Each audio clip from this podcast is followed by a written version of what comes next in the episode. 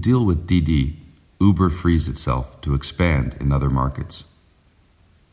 Uber Technologies Inc. is selling its China operations to fierce rival Didi Chuxing, ending an expensive price war and freeing it up to focus on other markets and possibly an initial public offering.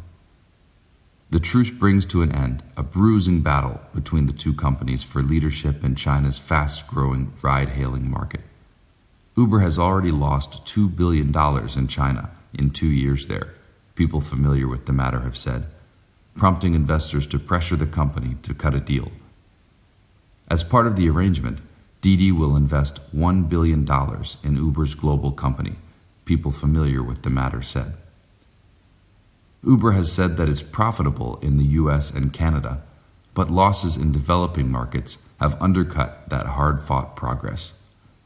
The huge losses in China have been one of the main sticking points holding up Uber's potential IPO, according to people familiar with the matter.